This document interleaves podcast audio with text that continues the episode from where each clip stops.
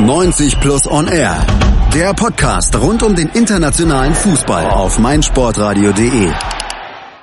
Fünfter Spieltag der Premier League. Es geht also wieder los mit Englands Fußball nach der Länderspielpause und wir fassen zusammen, was sich an diesem Spieltag getan hat und können dem nächsten Sieg des FC Liverpool begutachten und dann auch analysieren hier zusammen mit unserem Experten von 90 Plus, mit Chris McCarthy. Hallo Chris. Hallo.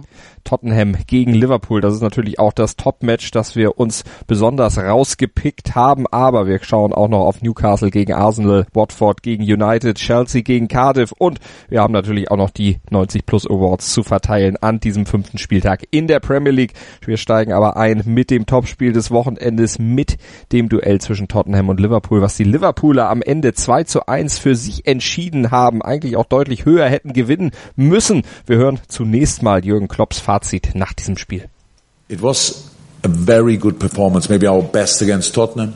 Helps. So in all in all the years since I'm in, um, but now imagine only five percent less, and we would have lost probably. So that's really hard. And Tottenham is probably not happy in the moment, not with the result and not with the performance. But because we were that good, it was so difficult for Tottenham today. I don't think that Tottenham played bad, and um, and that was then that's why we deserved to win it. Aber sie waren richtig gut, die Liverpooler. Und das drückt sich dann auch in folgendem Fakt aus, dass Tottenham eigentlich, glaube ich, in der ersten Halbzeit kaum vorm gegnerischen Tor war. Die einzig richtig gefährliche Aktion zunächst in der 51. Minute erst hatte. Liverpool zu dem Zeitpunkt wirklich drückend überlegen, Chris.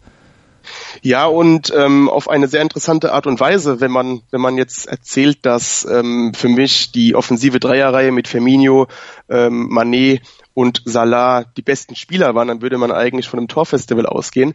Aber was diese drei so stark machte, war dieses unermüdliche Arbeiten ohne den Ball und ähm, Liverpool presste richtig schonungslos. Tottenham war total überfordert damit, ähm, wirkte extrem behäbig, müde, fast schon unkonzentriert. Wir sprachen ja des Öfteren über den dünneren Kader. Und Liverpool, wie gesagt, nutzte das eiskalt aus und forcierte damit enorm viel Fehlpässe bei Tottenham und startete dann blitzschnelle Gegenangriffe. Und wie du gesagt hast, äh, Tottenham kann froh sein, dass es dann nach 54 Minuten nur 2 zu 0 stand. Mhm. In der 22. Minute, da hatte Salah eigentlich schon die erste dicke Chance des Spiels. Riesenschnitzer, eine Art Rückpass, in, die, in den er reinspritzt. Genau, das war einer dieser, einer von vielen ähm, Fehlern von, von gestandenen Leistungsträgern, die man eigentlich gar nicht so auf dem Zettel hat. Also ein Alderweireld, ein Eriksen, ein Musa Dembele. Ähm, da waren ständig solche Fehlpässe dabei, Unkonzentriertheiten. Und ähm, das war einfach sinnbildlich für das gesamte Spiel und das nutzte Liverpool aus. Etwas ähm, verwunderlich dann, dass das Tor ausgerechnet nach einer Standardsituation mhm. fällt, aber insgesamt natürlich ähm, erzwungen und hochverdient. Ja, nach einer Ecke. Ronaldum mit dem Kopfball und der saß dann auch, also der Ball dann erst hinter der Linie gehalten worden. Das war ein richtig schöner Kopfball. Liverpool defensiv ansonsten echt gut gestanden. Wie gesagt, 51. Minute erst so die erste richtig gefährliche Aktion von Liverpool und das 2 zu 0 von Firmino, das war auch aus so einer Umschaltbewegung, blitzschnell nach vorne über die linke Seite vorbereitet. Das war auch ja wirklich geistesgegenwärtig geschaltet von Liverpool. Ja, genau, das ist auch das, was ähm, die Klopp-Mannschaften einfach so auszeichnet, dieses, dieses blitzschnelle Umschalten und dieses sehr präzise Umschalten. Und da hast du natürlich mit diesen drei, drei schnellen Spielern vorne auch einfach die, die, die Idealbesetzung, um so ein Spiel aufzuziehen. Dahinter hast du auch natürlich sehr spielintelligente Spieler wie Milner oder Navigator, die auch diese Gegenangriffe sehr gut einleiten können. Damit kam Tottenham einfach nicht zurecht und Du sprichst jetzt die Defensive Liverpools an. Viel liegt aber auch daran, dass Tottenham einfach überhaupt nicht in die Gänge kam, eben wegen dieser Unkonzentriertheiten kein gescheites Spiel aufziehen konnte und dadurch waren dann die Angriffe auch einfach Mangelware. Die Liverpooler hätten dann noch deutlich erhöhen können. Keita mit einer dicken Chance, Salah nochmal mit einer Chance, dann am Keeper von Tottenham gescheitert. Ja, und dann kam der Anschlusstreffer von Tottenham. Da stach der Joker von Pochettino. Genau, Lamela in der dritten Minute der Nachspielzeit. Ähm, da hat man so kurz das Gefühl gehabt, wenn sich das mal nicht recht, also Liverpool hätte wirklich 4-5-0 führen müssen und da hätte sich, hätte sich Tottenham wirklich nicht beschweren dürfen. Dennoch stand es nur 2 zu 0, dann der 2 zu 1 Anschluss und wenige Sekunden später hätte es sogar Elfmeter mhm. geben müssen für, für Tottenham, als ähm, Manet Son im Strafraum zu Fall bringt. kein Elfmeter, weil in England ja auch kein Videoschiedsrichter am Start ist. Ähm, wie wurde das aufgenommen hinterher auch? Was hast du davon mitgekriegt? Also ich hatte das Gefühl, dass diese Szene so ein bisschen ähm, ja vergessen wurde, wahrscheinlich auch, weil ähm, das Spiel so eindeutig war. Mhm. Also Liverpool hat den Sieg natürlich vollkommen verdient gehabt. Äh, wenn es jetzt vielleicht ein recht ausgeglichenes Spiel gewesen wäre, ähm, dann wäre diese Szene vielleicht etwas mehr zum Vorschein gekommen. Aber nichtsdestotrotz natürlich die, die Spurs-Fans werden sich natürlich trotzdem beschweren darüber und äh, auch Maurizio Pochettino ähm, wird sich darüber beschweren. Klar, verdient interessiert keinen, wenn du dann trotzdem die Gelegenheit hast, ähm, ja, regelgerecht sogar zum Ausgleich zu kommen, dann ist das natürlich sehr frustrierend. Aber das Glück gehört dann im Fußball auch irgendwo mal ein bisschen mit dazu. Liverpool am Ende also siegreich. Fünf Siege aus fünf Spielen eingefahren, die Maximalausbeute von 15 Punkten bei 11 zu 2 Toren. Tottenham dagegen zwei Niederlagen jetzt schon nach fünf Spieltagen. Ja, und wir hatten es bei unserer Premier League Vorschau ja angesprochen ich habe so ein bisschen Sorgen bei diesem Tottenham-Kader. Ähm, wie gesagt, ziemlich dünn besetzt, dann auch noch die meisten äh, Minuten aller Premier League-Clubs bei der WM gestellt. Ähm, man hat gerade bei diesen Leistungsträgern das Gefühl, dass sie ein bisschen ausgelaugt sind, so ein ja so ein bisschen ver verbrannt einfach von den vielen Pflichtspielen und von der WM noch dazu. Und ähm, die erste Konsequenz ist, dass Tottenham jetzt gegen Inter, ähm, hat Pochettino jetzt bereits bestätigt, auf ähm, Trippier verzichten wird äh, und Alderweireld und ähm, das kann man einfach bei Tottenham nicht so leicht auffangen wie bei den anderen Topclubs. Mhm. Zweite Niederlage jetzt in Serie für Tottenham, erst gegen Watford verloren und jetzt gegen Liverpool zweimal mit 1 zu 2 den kürzeren gezogen. 2-1 auch das Ergebnis, das Arsenal am Ende rausgeholt hat, auswärts in Newcastle. Da haben die Gunners jetzt den dritten Sieg in Folge gefeiert, aber sie haben auch erst recht spät ins Spiel gefunden. Ja, ähnlich wie gegen Cardiff. Ähm, die erste Halbzeit war so ein bisschen lethargisch. Ähm, da hatte man auch das Gefühl, wenn Newcastle ein bisschen besser besetzt wäre im Mittelfeld und im Angriff, da hätte es durchaus gefährlich werden können. Aber insgesamt ist da Newcastle einfach zu harmlos nach vorne. In der Halbzeit kam mal wieder die Wende durch Lucas Torreira, äh, der wie schon gegen Cardiff und äh, auch am ersten Spieltag gegen ähm, Manchester, nee, gegen Chelsea eingewechselt, nee, gegen City eingewechselt wurde. Ähm, der Neuzugang ähm, aus äh, Sampdoria und man hat auch gleich gemerkt, warum Arsenal Torreira holte. Man, man merkt, dass wenn er im Spiel ist, verändert sich das komplette Mittelfeld von Arsenal. Also da ist viel mehr Kontrolle dabei, mhm. viel mehr Struktur im Spielaufbau, gleichzeitig auch viel mehr defensive Stabilität, weil Torreira einfach dieses defensive äh, Verantwortungsbewusstsein mitbringt. Ähm, auch konnte er dadurch äh, Chaka entlasten, der momentan natürlich sehr in der Kritik steht, allerdings sehr unterbewertet für den Spielaufbau ist, also extrem wichtig dort. So konnte sich Chaka ein bisschen mehr auf die offen offensiveren Teile des Spiels konzentrieren und wie gesagt, Torreira kam rein zur Halbzeit, alles war viel zielorientierter, alles war viel strukturierter und auf einmal begann Arsenal auch wirklich zu funktionieren. Und Arsenal traf ja auch allerdings durch einen Standard, da war nämlich der Schweizer Chaka mit dem Freistoß direkt in den Winkel gezirkelt. Schönes Tor in der 49. Ja, Jaka hat einen tollen Schuss, das haben wir schon öfter mal gesehen. Also war ein sehr sehenswerter Freistoß und ähm, ein Standard, aber auf der anderen Seite wurde auch zu dieser Phase wirklich gut Fußball gespielt und das hat man dann auch beim 2-0 gesehen durch Mesut Özil, mhm. nur neun Minuten später, war wirklich sehr schön herauskombiniert und da hat man wirklich schon die, die Handschrift von Una Emery erkennen können. Und dann steht Özil an der Strafraumgrenze relativ unbewacht, kann natürlich diesen Abpraller dann auch sehr schön flach verwandeln, aber da muss man auch erstmal stehen und vor allem da muss der Ball dann auch erstmal hinkommen und Özil muss dann auch erstmal richtig schalten, aber wenn er gegen eine Mannschaft schaltet, dann ist das gegen Newcastle viermal gegen Newcastle gespielt, vier Torbeteiligung, drei Tore selbst geschossen. Scheint so ein Lieblingsgegner von Mesut Özil zu sein. Ja, scheint wirklich so zu sein. Also Özil war wieder ein bisschen bisschen ähm, ja nicht so aktiv, hatte ich das Gefühl. Äh, gegen Cardiff hat er mir sehr gut gefallen in der zweiten Halbzeit, gegen Newcastle auch erst in der zweiten Halbzeit wieder Akzente setzen können. Aber ich denke, das, das geht auch gerade schon in die richtige Richtung und da hilft das natürlich, dass man gegen seinen Lieblingsgegner spielt. Was bei Arsenals Torschützen noch auffällt, zehn Tore geschossen in der Premier League, zehn unterschiedliche Torschützen. Ja, das ist eigentlich ein ziemlich gutes Zeichen. Ähm, bei manchen Mannschaften würde man davon reden, dass dieser Knipser fehlt. Ähm, die hat Arsenal eigentlich sogar doppelt, also mhm. Lacazette und Aubameyang. Äh, Aubameyang hat so eine kleine, für seine Verhältnisse Torflaute momentan. Ich denke, das wird auch schon wieder äh, irgendwann anders aussehen. Momentan spielt er auch auf der linken Seite, das liegt ihm nicht so sehr.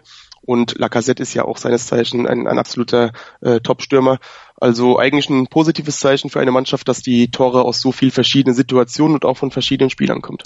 Beide Spieler, also Lacassette und auch Aubameyang ja auch in dieser Partie mit Chancen durchaus gesegnet. Aber lass uns nicht nur über die Offensive von Arsenal sprechen, lass uns auch über die Defensive sprechen. Kann ich dir leider nicht ersparen, äh, denn äh, das äh, sieht weiterhin nicht wirklich sattelfest aus. Auch nicht gegen eine Mannschaft wie Newcastle.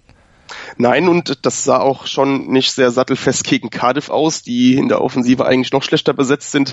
Ähm, für mich, Skodra Mustafi bleibt das ganz große Sorgenkind. Also bei Sokrates bin ich in letzter Zeit sogar recht positiv überrascht.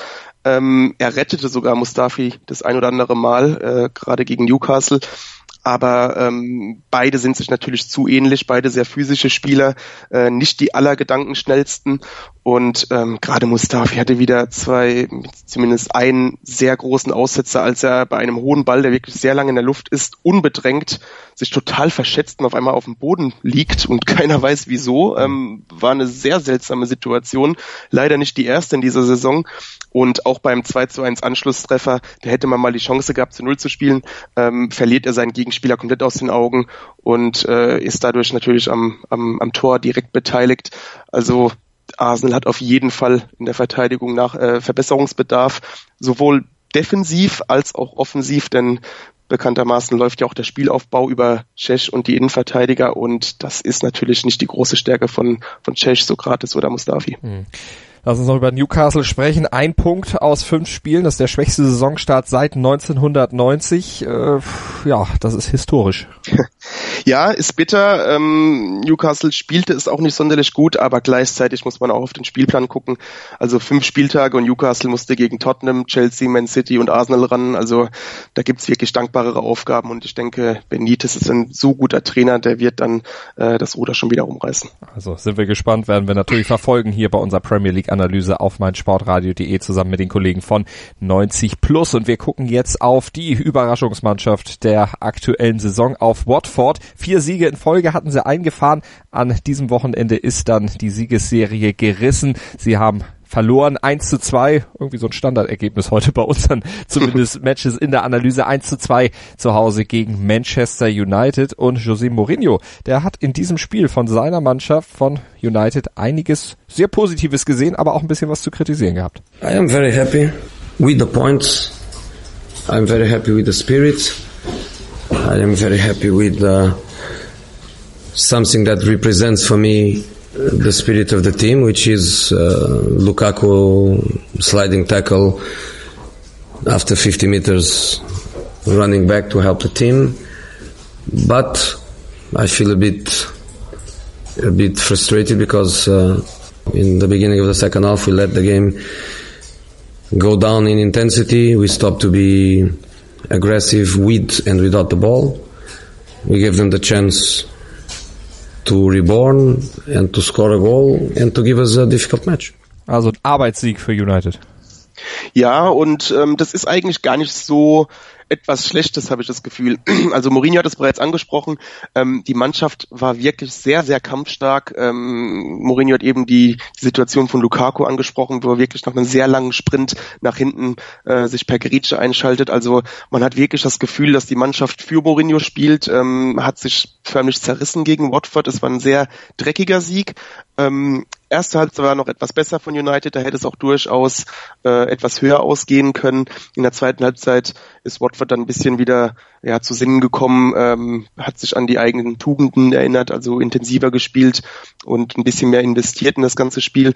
Da ist das äh, Spiel United ein bisschen aus den Händen geglitten, aber insgesamt hat man sich wirklich gut gewehrt. Man, man hat sehr viel Physis gezeigt und ich denke, Mourinho wird es in, der, in, dieser Situation auch einfach recht sein, dass man einfach Mittel findet, diese Spiele zu gewinnen. Es muss nicht immer schön sein, gerade in so Situationen.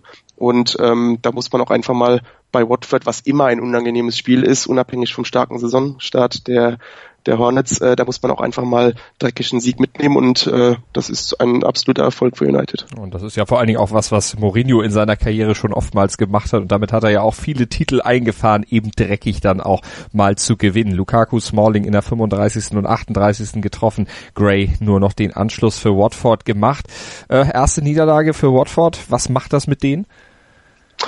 Ich hoffe nicht viel. Ähm, die Niederlage musste kommen. Äh, Watford äh, stand natürlich besser da, als sie eigentlich sind. Also da wird man sich schon wieder im Mittelfeld einsiedeln. Also ich schätze mal Gracia so ein, dass er äh, die Niederlage entsprechend einzuschätzen weiß und auch seinen Spielern vermitteln kann, dass die gerade heute äh, gegen eine Millionentruppe verloren haben und das durchaus passieren darf.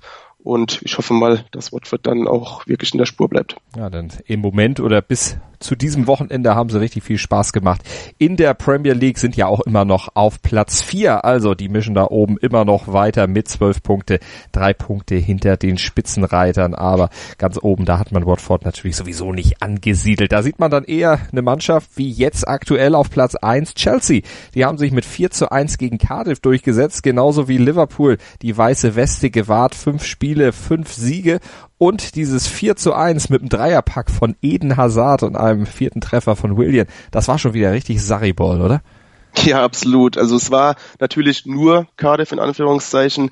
Ähm, ist jetzt auch gar nicht despektierlich gemeint, aber äh, das ist natürlich nicht das Maß der Dinge für Chelsea. Aber dennoch hat man gesehen, dass Chelsea schon sehr, sehr weit ist. Also ich hätte wirklich nicht gedacht, dass Sarri seine Art Fußball zu spielen so schnell erfolgreich umsetzen kann. Und da hat man bei den Blues erkannt, dass man trotz Rückstand äh, sich nicht hatte beirren lassen. Man war sehr kombinationssicher, gerade im Offensivspiel da gibt es schon so viele Automatismen, auf die man sich verlassen kann. Ähm, insbesondere ein Duo hat mir sehr viel Spaß bereitet, Olivier Giroud und Eden Hazard. Mhm. Ähm, die zwei waren schon letzte Saison sehr kombinationsstark in der, in der Rückrunde und gerade dort ist Giroud auch dermaßen unterschätzt in Europa. Also ein wirklich sehr spielintelligenter Spieler, gerade mit dem Rücken zum Tor und ähm, konnte da Hazard zweimal exzellent in Szene setzen, damit es dann auch direkt 2 zu 1 stand und äh, ja, ab diesem Moment war das Spiel gelaufen und Chelsea hatte dann so ein etwas ja, niveauvolleres äh, Freundschaftsspiel. Ja, aber gerade auch Hazard, der ja auch lange mit Abwanderungsgedanken irgendwo in Verbindung gebracht wurde, da wird wahrscheinlich Sari auch jeden Abend sich nochmal wieder bedanken, dass der eben doch geblieben ist. Ja, und ich denke auch, dass die Blues da einfach auch wirklich konsequent geblieben sind. Ähm, er hat noch zwei Jahre Vertrag gehabt zu diesem Zeitpunkt im Sommer. Chelsea war nicht unter Druck zu verkaufen. Ich denke, Hazard hat womöglich wirklich mit diesem Wechsel geliebäugelt, hat auch ab und zu mal so durchklingen lassen. Ähm, Allerdings hat er jetzt auch nicht verlängert und das erwarte ich ehrlich gesagt auch nicht. Also im Sommer werden es die Blues wirklich schwer haben, ihn zu halten. Da muss man dann schon eine etwas äh, bessere Saison spielen, als man erwartet hat. Also mal gucken, wie diese Personalie und wie vor allen Dingen auch der Sarri Ball dann weitergeht bei Chelsea. Wir kommen gleich noch zu den 90 Plus Awards hier bei 90 Plus on Air auf meinsportradio.de unserer Premier League Analyse. Kurze Pause. Hallo, hier ist Benny Hövedes und ich höre meinsportradio.de. Hören, was andere denken auf meinsportradio.de. Mein Lieblingspodcast auf meinsportradio.de. Hallo, hier ist Sebastian Müllnow, der Moderator von Interception, dem Football Talk auf meinsportradio.de. Jede Woche berichten wir über die Spiele in der NFL und besprechen die wichtigsten News aus der reichsten Liga der Welt. Darüber hinaus bieten wir euch Specials zur Free Agency, zum Draft und der Trade Deadline. Wenn euch gefällt, was ihr hört, dann bewertet unseren Podcast bei iTunes mit 5 Sternen. Dir gefällt, was du hörst? Dann rezensiere unsere Sendungen jetzt auf iTunes und gib ihnen 5 Sterne. 90 Plus on Air, die Premier League Analyse mit Malte Asmus und Chris McCarthy. Wir haben eben die vier Topspiele des Wochenendes schon zusammengefasst. Jetzt werden wie immer die 90 Plus Awards verteilt. Chris, fangen wir mit dem Falscher Stolz Award an. Der geht an Fulham. Ja, ähm, wer Fulham letzte Saison in der zweiten Liga ab und zu mal gesehen hat, der wird gesehen haben, dass die Cottagers da sehr, sehr fresh und mutig mitspielen, dass sie immer nach vorne ähm, den Weg suchen. Und es ist ja auch sehr beachtlich und äh, respektabel, dass man das auch gegen Manchester City versucht. Allerdings ist das wahrscheinlich an dieser Stelle etwas fahrlässig, mhm. denn ähm, Fulham wählte einen sehr mutigen Ansatz. Äh, gerade das Mittelfeld war sehr offensiv auf, aufgestellt und äh, das dauerte dann genau zwei Minuten. Da gab es den ersten Fehlpass und das hat Manchester City dann in Form von Leroy Sané eiskalt bestraft. Spätestens nach dem 2 zu 0, nach 20 Minuten war dann diese mutige Herangehensweise auch gegessen und äh, ja, Fulham wurde halt direkt für diese fahrlässige Ausrichtung bestraft und man hat das Gefühl, dass Fulham sich da treu bleiben wollte, war ein bisschen falscher Stolz gegen ein, eine Mannschaft wie Man City, da muss man wirklich kompakt, kompakter stehen. Silva mit dem 2 zu 0 in der 21. Minute und Sterling in der 47. dann den Deckel drauf gemacht. Mehr brannte dann zum Glück für Fulham nicht mehr an, aber ich glaube City hat hinten raus dann auch so ein bisschen den Gang rausgenommen, oder? Ja, das denke ich auch. Also Champions League steht ja jetzt auch an und äh, Manchester City hat ein bisschen die, die Kräfte wahrscheinlich ein bisschen gebündelt und ein, zwei Gänge rausgenommen. Guardiola selbst wird das bekanntermaßen natürlich nicht gefallen haben. Dann gucken wir auf das 3 zu 1, das West Ham auswärts in Everton eingefahren hat und wer hat sich da wieder zum Mister unverzichtbar gemacht? Marco Arnautovic. Ja, Marc Genau, Marco Arnautovic. ähm, ja, Mr. Unverzichtbar für die Hammers. Äh, für mich war eigentlich die Story des Spiels, dass ähm, Pellegrini endlich mal einen defensiveren Ansatz wählte. Ähm, wir hatten es ja in den letzten Folgen mal besprochen, dass mhm. West Ham da ein bisschen zu offensiv agierte, das obwohl man eine wirklich schwache Defensive hat. Und siehe da, gegen Everton äh, holte man äh, Declan Rice ins zentrale Mittelfeld und Obiang noch dazu. Und dadurch war man natürlich viel defensiver ausgestellt und prompt hat es natürlich geklappt. Aber die Schlagzeilen erntet, wie du gesagt hast, äh, Marco Arnautovic äh, beim ersten Tor nach einem langen Pass auf äh, von Felipe Andersson legt er geistesgegenwärtig und total uneigennützig zum 1 zu 0 durch Jamolenko vor. Und ähm, nach dem 2 zu 1 besorgte an das 3-1 selbst und äh, dadurch die beeindruckende Statistik seit Anfang 2018 mhm. Hat bis auf Salah äh, war kein Spieler an mehr Toren seiner Mannschaft direkt beteiligt als Anautovic 16 Tore und da sieht man, wie unverzichtbar er für die Hammers einfach ist. Das muss man auch mal rausstellen, weil sonst, wenn über Arnautovic gesprochen wird, dann wird immer nur seine große Klappe irgendwie thematisiert, aber der kann richtig gut kicken und der ist auch richtig, ja, richtig mannschaftsdienlich. Ja, und das ist diese große Veränderung bei ihm, also dass er, dass er kicken kann, das ist schon lange bekannt, das hat man bei Inter damals schon in Ansätzen gesehen, das hat man auch in der Bundesliga in Ansätzen gesehen. Sein Charakter war immer so ein bisschen das Fragezeichen. Jetzt scheint er ein bisschen gereift zu sein mit dem Alter und ähm, jetzt kommen diese, diese tollen Tugenden hervor. Man scheint auch bei ihm so ein bisschen dieses Mannschaftsdienliche geweckt zu haben. Und wie gesagt, diese, diese Vorlage zum 1 zu 0, das war wirklich überragend und das hätte man von ihm in den letzten Jahren wahrscheinlich nicht gesehen. Und ein mannschaftsdienlicher Arnautovic ist natürlich nochmal ein zehnmal besserer Arnautovic. Also absolut unverzichtbar für die Hammers und nicht zu bremsen war an diesem Spieltag zudem noch Wilfried Zaha. Richtig, ähm, nach dem Spiel sagte Saha nach dem 1-0 über Huddersfield, ich habe das Gefühl, dass ich mir das Bein brechen muss, damit der Gegner eine rote Karte erhält. Also er beschwerte sich abermals über das harte Einsteigen gegen ihn und äh, daran kann man einfach erkennen, äh, dass Saha wirklich der wichtigste Spieler bei Crystal Palace ist und durch seine Tempo-Dribblings wirklich sehr oft nur durch Fouls zu bremsen ist. Und er hat auch einen Punkt, äh, das hat dann die BBC ermittelt nach dem Spiel. Ähm, seit 2013 wurde einzig Eden Hazard häufiger gefault als Wilfried, äh, Entschuldigung, wurde einzig Hazard häufiger gefault mhm. als Wilfried Saha. Er ist ein bisschen Zungenbrecher. Und ähm, ja, deswegen der nicht zu bremsen Award für den Ivora. Ja, der hat's dann am Ende wieder rausgehauen und für Palace natürlich auch mal ein ganz, ganz wichtiger Sieg dann, nachdem man am ersten Spieltag ja gewonnen hatte, dann dreimal in Folge verloren hatte, nachdem man dann Fulham geschlagen hatte zunächst und jetzt sich dann gegen Huddersfield auch durchgesetzt hat. Nur für Huddersfield, das ist dann natürlich der Sprung bzw. der Sturz auf Platz 18 dann erstmal. Ja, und das ist auch der Platz, an dem ich die Terrier am Saisonende auch erwarte. Also man hat es versucht, im Sommer sich ein bisschen punktuell zu verbessern, aber diese ganzen Tugenden der Aufstiegssaison, die werden meiner Meinung nach in dieser Saison nicht reichen. Dazu ist die Qualität in der Premier League nochmal angestiegen und Huddersfield wird es wirklich sehr, sehr schwer haben, in der Liga zu bleiben werden wir alles natürlich weiter verfolgen hier bei uns bei meinsportradio.de in Zusammenarbeit mit den Kollegen von 90 Plus bei 90 Plus on Air unserer Premier League Analyse immer Wochenstarts am Montag beziehungsweise am Dienstag, je nachdem wie der Spielplan in der englischen Premier League ist, fassen wir zusammen, was am Wochenende passiert ist. Und drei Ergebnisse und den Blick auf die Tabelle sind wir euch ja noch schuldig. Bournemouth schlägt Leicester mit 4 zu 2. Die Wolverhampton Wanderers gewinnen 1 zu 0 zu Hause gegen Burnley und Southampton und Brighton, die trennen sich in Southampton 2 zu 2. Der Blick auf die Tabelle verrät Chelsea ohne Niederlage mit fünf Siegen in Folge erster, genauso wie Liverpool auf Platz zwei. Die haben nur die um ein Tor schlechtere Tordifferenz dritter City. Die haben 13 Punkte, also zwei Punkte weniger als die Spitzenreiter. Vierter Watford mit 12 Punkten und Bournemouth ist Fünfter aktuell mit 10 Punkten vor Tottenham. Die stehen genauso wie Arsenal und United bei 9 Punkten und im Abstiegskampf aktuell mittendrin. Cardiff auf Platz 17 mit 2 Punkten, Huddersfield auf Platz 18 mit 2 Punkten und Newcastle United und Burnley auf Platz 19 beziehungsweise Platz 20 mit nur einem Punkt. Das war's für heute von der Premier League, von unserer Premier League Analyse hier bei 90 Plus und R. Vielen Dank, Chris McCarthy. Danke auch. hören, was andere denken. meinsportradio.de. Like it auf Facebook slash meinsportradio. Mein Lieblingspodcast auf meinsportradio.de.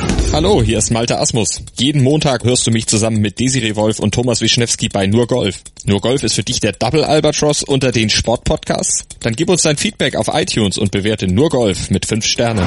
Dir gefällt, was du hörst? Dann rezensiere unsere Sendungen jetzt auf iTunes und gib ihnen 5 Sterne.